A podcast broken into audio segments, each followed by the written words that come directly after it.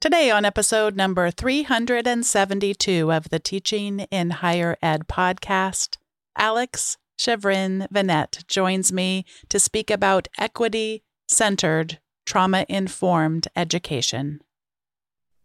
Produced by Innovate Learning, maximizing human potential.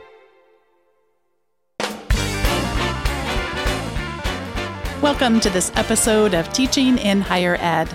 I'm Bonni Stachowiak, and this is the space where we explore the art and science of being more effective at facilitating learning. We also share ways to improve our productivity approaches so we can have more peace in our lives and be even more present for our students.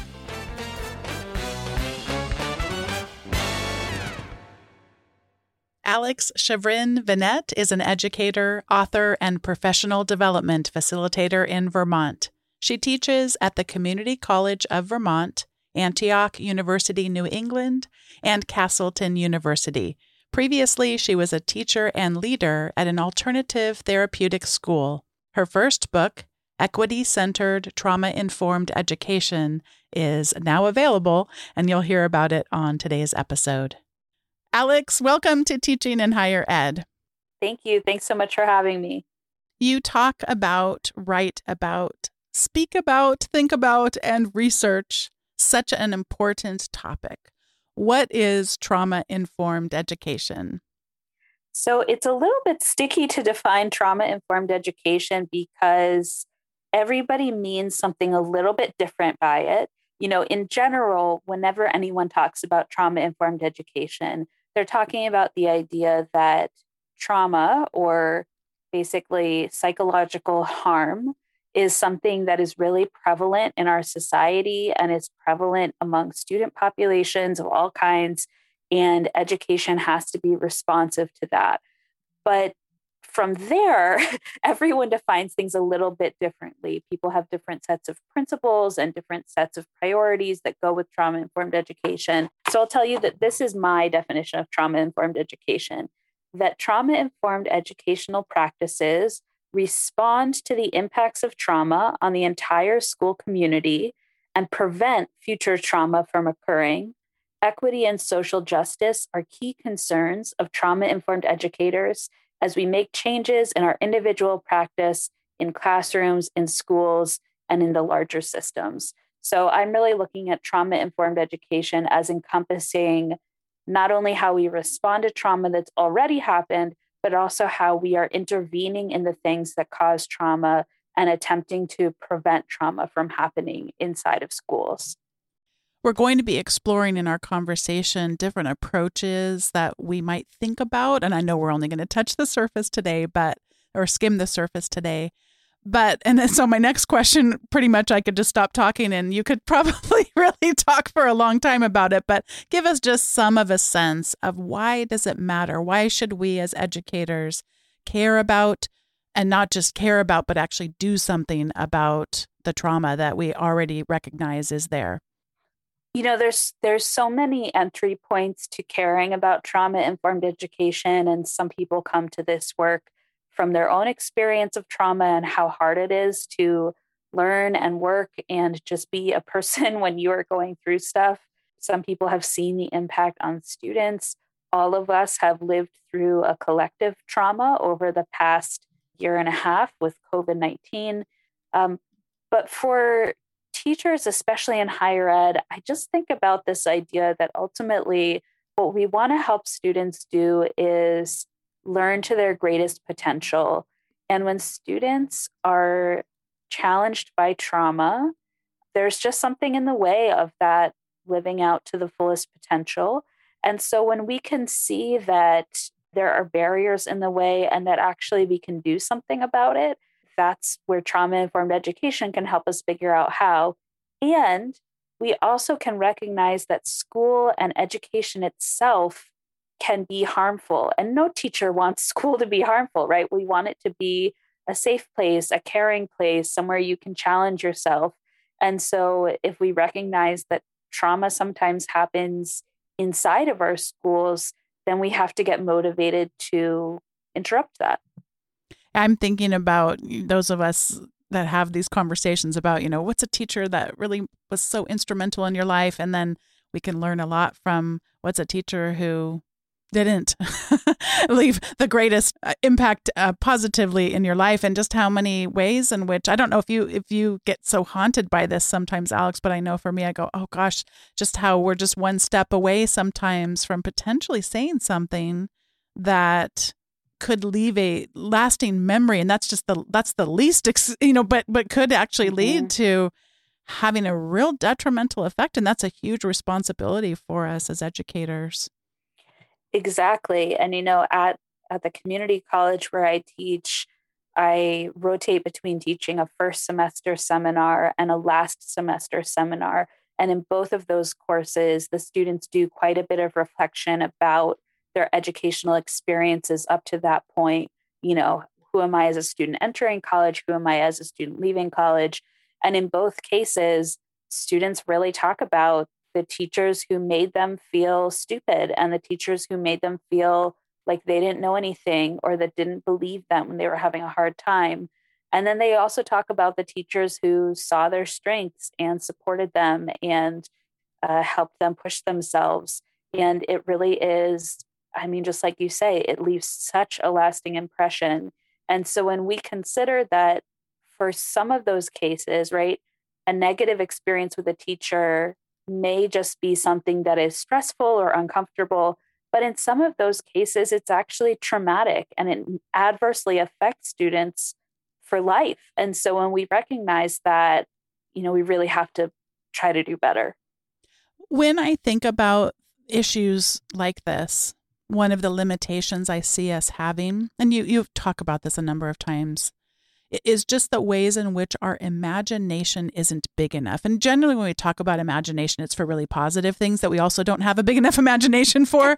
but in this case, I find so many times myself and, and so many of us, we don't really have an imagination that's big enough to understand this. And by the way, what a great privileged place that is to be. And so you talked about with COVID and and this this systemic collective trauma. There's that that many of us didn't have an imagination big enough to have experienced that in a real societal way. But of course, there were many in our society going, Are you kidding? This has been my entire life. So it's, I, I wonder before we get into looking at these four approaches, could you help expand those of us who just don't know a lot about trauma in general?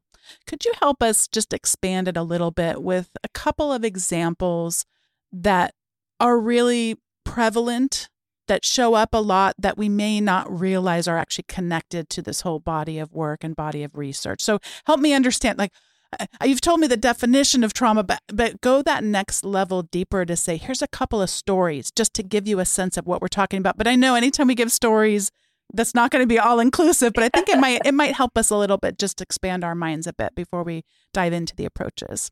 Sure. So, one metaphor that I use sometimes about trauma is of being at the ocean when it's a maybe really, you know, stormy day and there's big waves. And the wave itself is not the trauma, your experience of it is. So, picture that you're at the ocean, you go into the water, and then a huge wave sweeps you off your feet, and you're struggling to get out of the water with the undertow or whatever.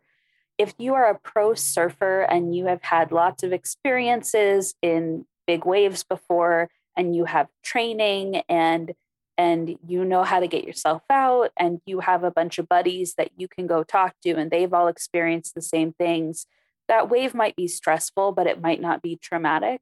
If you are 3 years old and it's your very first time at the beach and you don't know what's going on you don't have the skills to get yourself out and ultimately you're safe afterwards, but it was frightening and you don't know how to make sense of it, that might cause trauma. Um, and that trauma is really what impacts your mind and your body and sort of your your soul, right, for a long time. So tasting salt water might give you flashbacks and send your body into panic mode afterwards.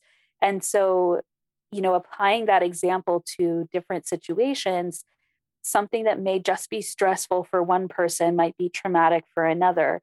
And COVID is actually a great example where collectively it was a collective trauma in that it impacted our society in a certain way and it caused societal stress. But any individual person going through that may have merely experienced it as, wow, this was a really stressful time. Whereas another person who maybe isn't uh, supported in the same way or who was put in a more vulnerable position by, you know, our leaders and politicians neglecting their community, all those different things might put someone else in, in the position where it becomes traumatic. And so I think when you talk about imagination, right, part of what we have to do is sort of let go of this idea that trauma is going to fit into neat categories or we can check it off the list of PTSD symptoms and we can say, okay, this person has trauma, this doesn't. If we instead take a more expansive view, then we recognize that because trauma is subjective and because there's all these different factors, we just can't ever really know what someone else experiences as trauma. And it's sort of like that saying, you know, everyone is fighting a battle you don't know anything about. So it's sort of about developing this radical empathy that even if I have no idea your story, I'm going to respond to you with care because that's what people need when they're going through hard times. I appreciate that example so much of the tasting the salt water. And I've shared this before on the podcast, but I, I think anytime we can take some experience that we've had and just be able to understand something a little bit better is helpful. So for me, instead of salt water, it's actually the smell of a certain kind of hand sanitizer. And mm. as a mm. family, we went through infertility for many years before we were able to have children. And so I didn't really realize that this was the case until we would, every Halloween, they'll always have an opportunity to bring the kids all together and they celebrate their lives and everything. And we get to take a picture with the doctor and hugging him and then smelling the hand sanitizer was like, whoa, that's not a that's not a normal reaction to have. And it's I mean, I love him. I feel very comfortable with him, but it's like my body saying, Oh wow, things aren't okay. Even though, you know I mean? It's like it's mm-hmm. not a I know that it's not a rational response, but I could feel my heart racing. I could feel fear even though I wasn't afraid. It's very hard to explain to anyone that hasn't experienced it. But and, and I think again, I, I don't think we need to parse it out too much, but just the idea that it might be helpful if I was going to be in an environment where I was constantly going to be surrounded by that same smell of hand sanitizer, then to know that I also don't have a lot of good short term memory because our memories it's hard to learn mm-hmm. when when you're experiencing a lot of fear like that so that doesn't mean that if whatever it was I was trying to pursue in terms of my education that like then I never go to a doctor's office again but but just like I should never not enter a classroom again, but but that that's going to be carried with me, and that there are approaches that we can have to be able to help combat it. And so let's let's move into that now. Um, would you talk a little bit about the importance of shifting away from a reactive stance into one that's more proactive? Yes. So, a lot of people, when they think about trauma informed education, they think about this idea of being trauma responsive. So, okay, some of my students may have experienced trauma, and so I'm going to be responsive and make sure that the classroom's a safe place for them. So, for example, I remember my first year teaching at my college. In the first couple of weeks, we were going to have a fire drill and a lockdown drill.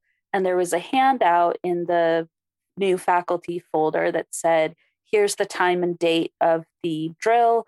And just so you know, your students who are veterans may have a hard time with this. And so if you have students who are veterans, please dismiss them before the lockdown drill.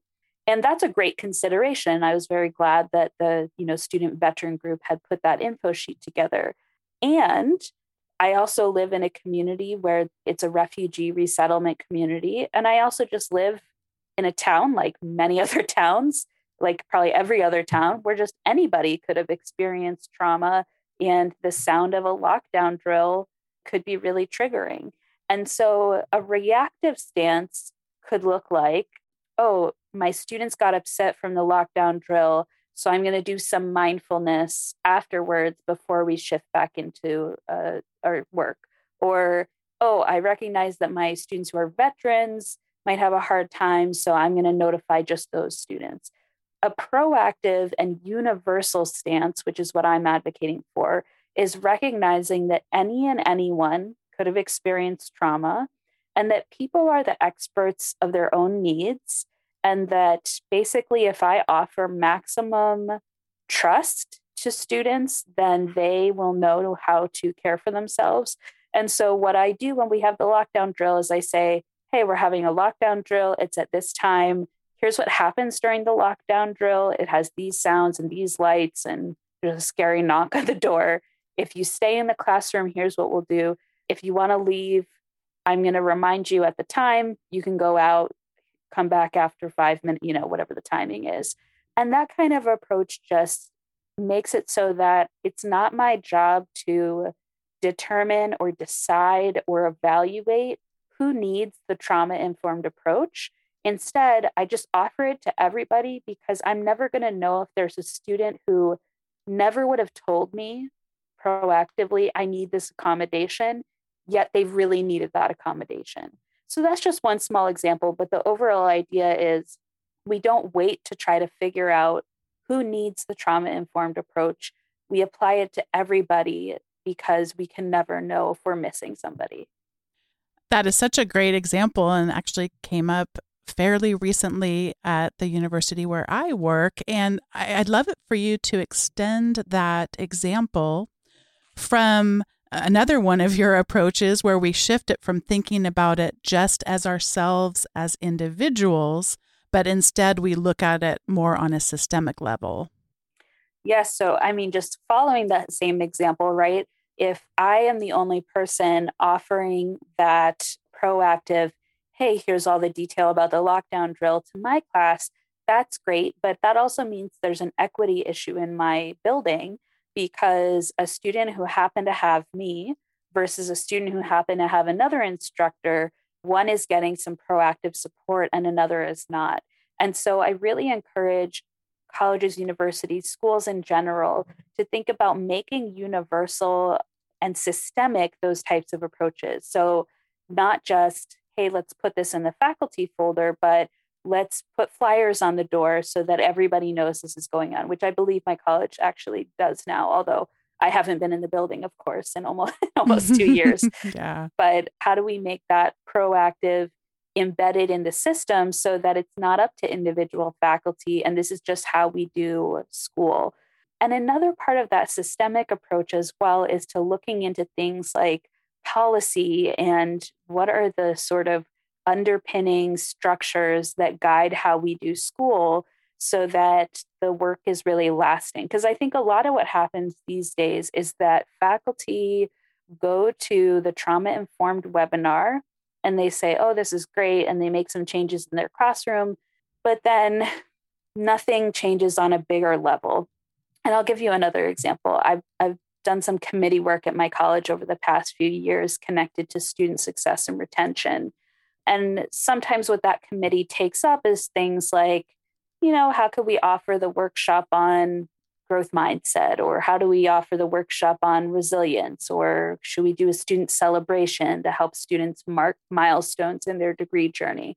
But one year, something that we worked on was the financial aid warning letters that were sent out when students were not in good financial standing were so punitive and like scary and in in this really intense language that was hard to understand.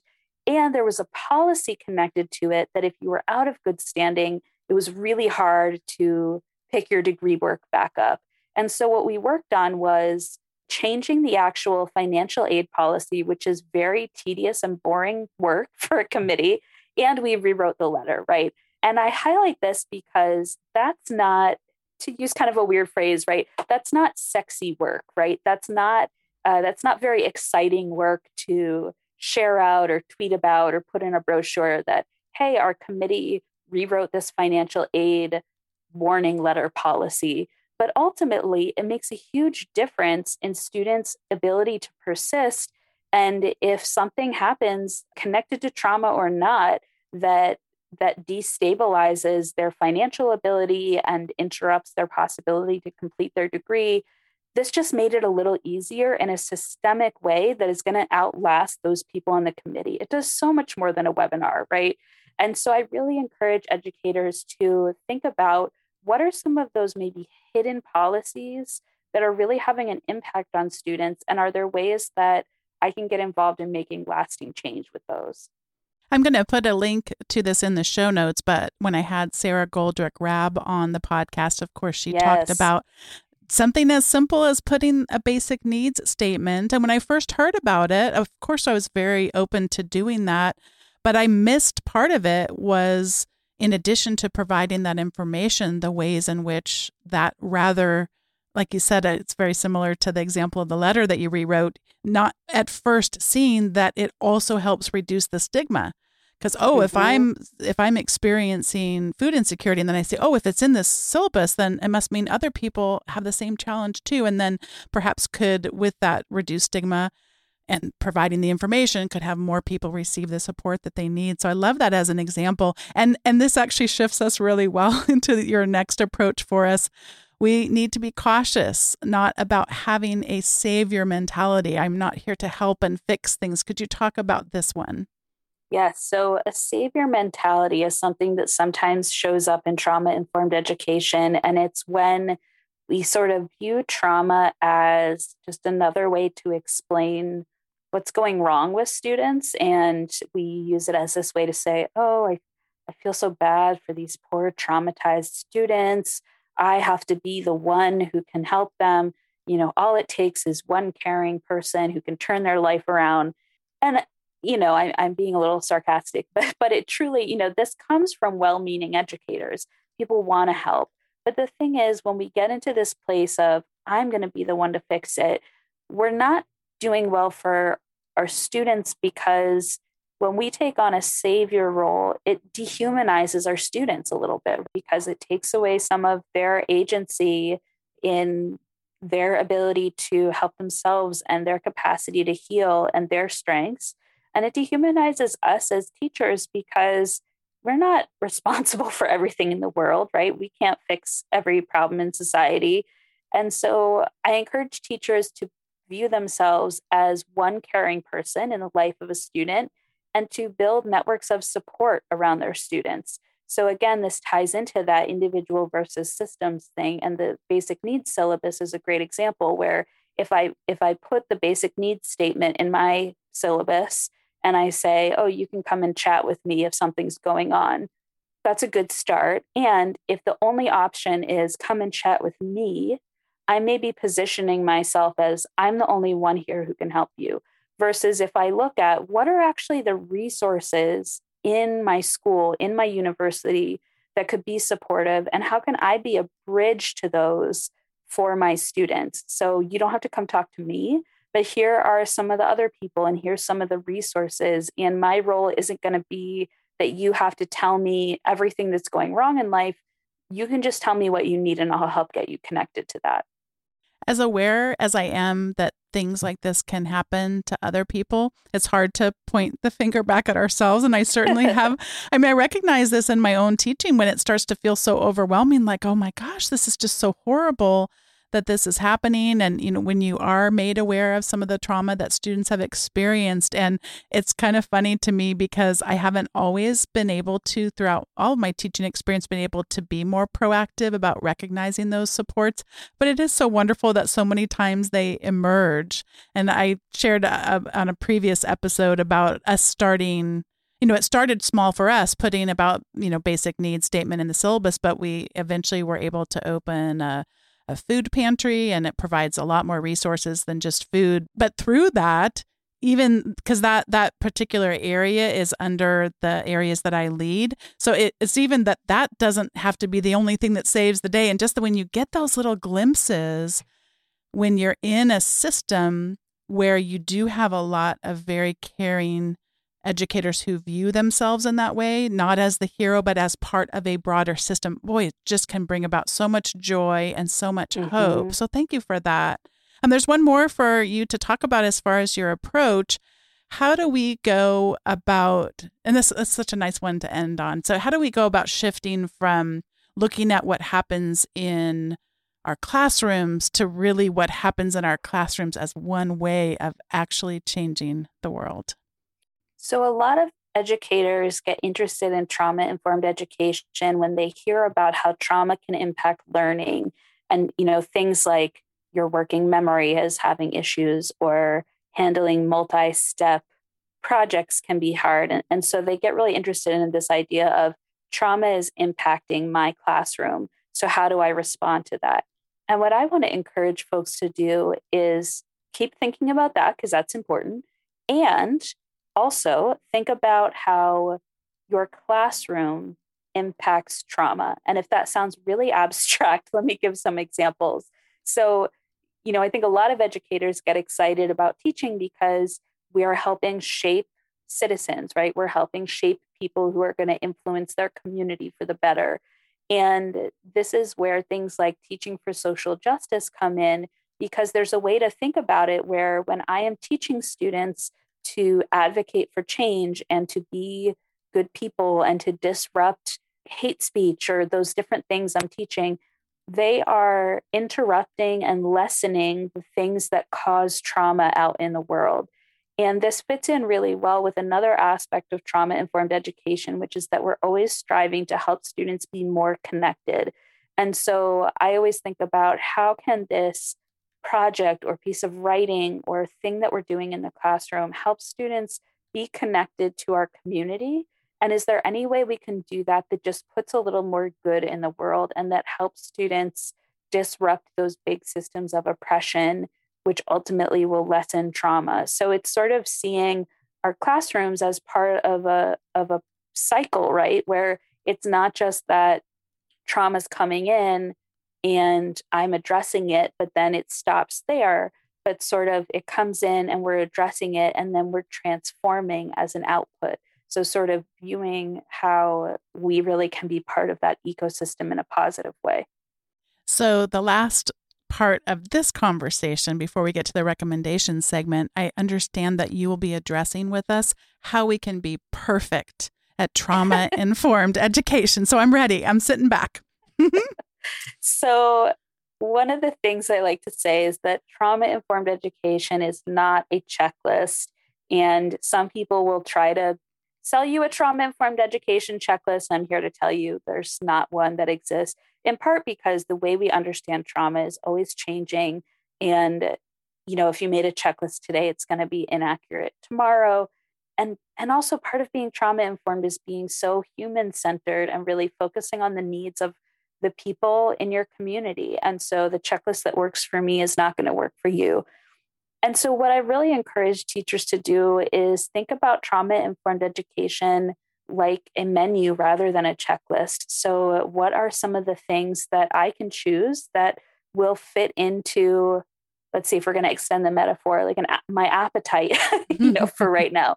But what can I do basically within my realm of influence, right? So maybe I'm on the student success committee, or maybe I'm on my curriculum committee, or I advise the student uh, leadership group what is one thing that you can do just within that realm of influence to start making some change? And that if enough people are really shifting the system from any point in the system, then we start to really create some positive momentum for change. I had missed the additional aspect of using a menu as an analogy until you just sharing right now, because you also think about what it is that you choose off of that menu. And, you know, sometimes what somebody may need is a milkshake or french fries or whatever but but I, we've been talking with our kids a lot about but because they have so much more autonomy than they ever had about whatever it is they choose because sometimes they're here and they just pick their own lunch and make their own lunch and clean up after themselves, which is both wonderful. But when you find out that they had graham crackers and milk, this was some months ago, but it's like, oh, okay, I mean, not terrible, right? Having, but if that's all you ever ate, so that's the kind of thing that we've been talking with them about. So, what does an apple do for your body? What kind of fuel does that give your body? But just in the sense of the systemic things, that if we are going to make these efforts, what we choose off of the menu, like you said, fitting the context, fitting this unique group of learners, but also, you know, what will actually provide that fuel for a longer time that will transform, you know, something beyond an individual classroom. So I love how that all ties together. That's such a great extension because it, it, it is perfect for thinking about that if you are someone who likes to focus on the individual stuff, for example, a lot of people love teaching about growth mindset or mindfulness, and those things are great. But if you're only ever teaching students how to cope with trauma and never really saying, well, how do I make sure there's less trauma in our school for these students to cope with in the first place? You're not having a balanced meal, right? Mm-hmm. So that's a great that's a great extension of that metaphor. Love it. This is the time in the show where we each get to give our recommendations. And first off, surprise everyone, I would like to recommend Alex's book, Equity Centered Trauma Informed Education. It is such a wonderful resource. And Alex, I first heard about it on Twitter and I recognized that it was geared not entirely, but you know, a little bit more toward a K through 12 context. But literally, I think the next tweet was like, "But everybody needs to read this, and this is a perfect example of a resource that can can absolutely be transformative in any educational context. So I was so glad that I got to hear about it and that you were willing to come on the podcast. So that's the first thing I'd like to recommend wholeheartedly every page. I laugh because I use I read books digitally, and so I do a lot of highlighting, and it literally felt like I was just highlighting everything on every page. I was kind of like, you know, it kind of defeats the purpose when you do that, but it really every page that just I'm going to treasure this book, and I'm going to be revisiting it and also introducing it to colleagues. So thank you so much for this wonderful resource. I'd also like to recommend, I got to hear from Paul Eaton from Sam Houston State University. He's been on the podcast before, and I was so glad that he reached out and let me know that his class, Diversity and Culture in Higher Education, during the fall 2020 term in their doctoral program, created an 11 part podcast mini series Building the Anti Racist College and University. And he says about it this mini series was written, designed, and produced by doctoral scholars at Sam Houston State University who are enrolled in that class. And there's lots of different ways that you can listen oh my gosh, not only do you get to listen, but there's wonderful show notes and transcripts. And it's just a whole, I mean, it's incredible that they were able to do that during, go back in time, the fall 2020 term. And so I really recommend that people check out that resource. And again, thanks to Paul and the doctoral students there at Sam Houston State University for this wonderful resource. So, Alex, I'm going to pass it over to you for whatever you'd like to recommend. All right. I'm going to give one sort of book recommendation and then a, a life recommendation. So, my book recommendation is the book Trauma Stewardship by Laura van Dernoot Lipsky.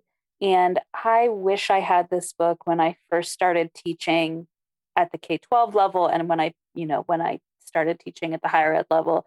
It's a book about taking care of yourself if you work with people who have experienced trauma, which, if you're an educator, you do. And I kind of roll my eyes sometimes at a lot of books about self care or wellness because I just walk away sometimes feeling like, okay, I get it, I should meditate.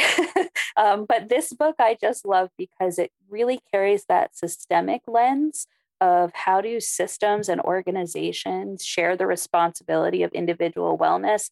And she outlines these kind of signs that you are experiencing stress related to working with people with trauma, and they are so spot on. I can't even tell you. So I highly recommend that to anyone. That's my book recommendation. And then my life recommendation. I was just thinking about what are the little things that have helped me kind of, you know, get through these challenging year and a half and and kind of gives me the little boost. And one of them is I you know subscription boxes that you can get they make all different kinds of them yeah. I do a tea subscription box and it's just a really fun way to try out different i do loose leaf tea and try out something new and have something fun that comes in the mail every few weeks. And so i highly recommend to anyone get a subscription box. It's like a little fun care package to yourself that you get um, and it's just one of the little things i do to boost my own wellness. Oh i love that idea and I and I love it too because there's so many of them that are out there and you can really customize it for something that you like. I had a friend from college who was like, do you do you do beauty supplies or beauty products? and I'm thinking like I literally like just washing my face with soap if that's what you mean. so you gotta you gotta find a subscription box that really will be like you said, like something delightful to surprise you every time. Yeah. Oh, that's so great. And that book sounds amazing. I'm so excited about the. Uh, I'm both excited and horrified of all how behind I am on my reading, but um, it really does sound like a wonderful resource. And like you, I sometimes with the self care stuff you got to find something that's really going to be authentic, I think, for what we're experiencing. It sounds like that's one of those. Absolutely. Well, Alex, thank you so much for coming on, investing your time in the teaching in higher ed community. And it's just really been a joy to get to know you a little bit. And now I'm excited we're connected on Twitter. And um, I encourage people to go to the show notes and connect with you there. And um, just thank you so much for your time today. Thank you so much. Thanks so much to Alex Shevrin Venet for joining me for today's episode of Teaching in Higher Ed and for sharing with us about equity centered, trauma informed education. If you would like to receive the show notes and a little update from me, all every week from the time you sign up until now, head on over to teachinginhighered.com slash subscribe and this coming week, you can get the show notes from the episode with Alex and also some other resources that I add in. Again, head on over to teachinginhighered.com slash subscribe. Thank you so much for being a part of the Teaching in Higher Ed community, and I'll see you next time.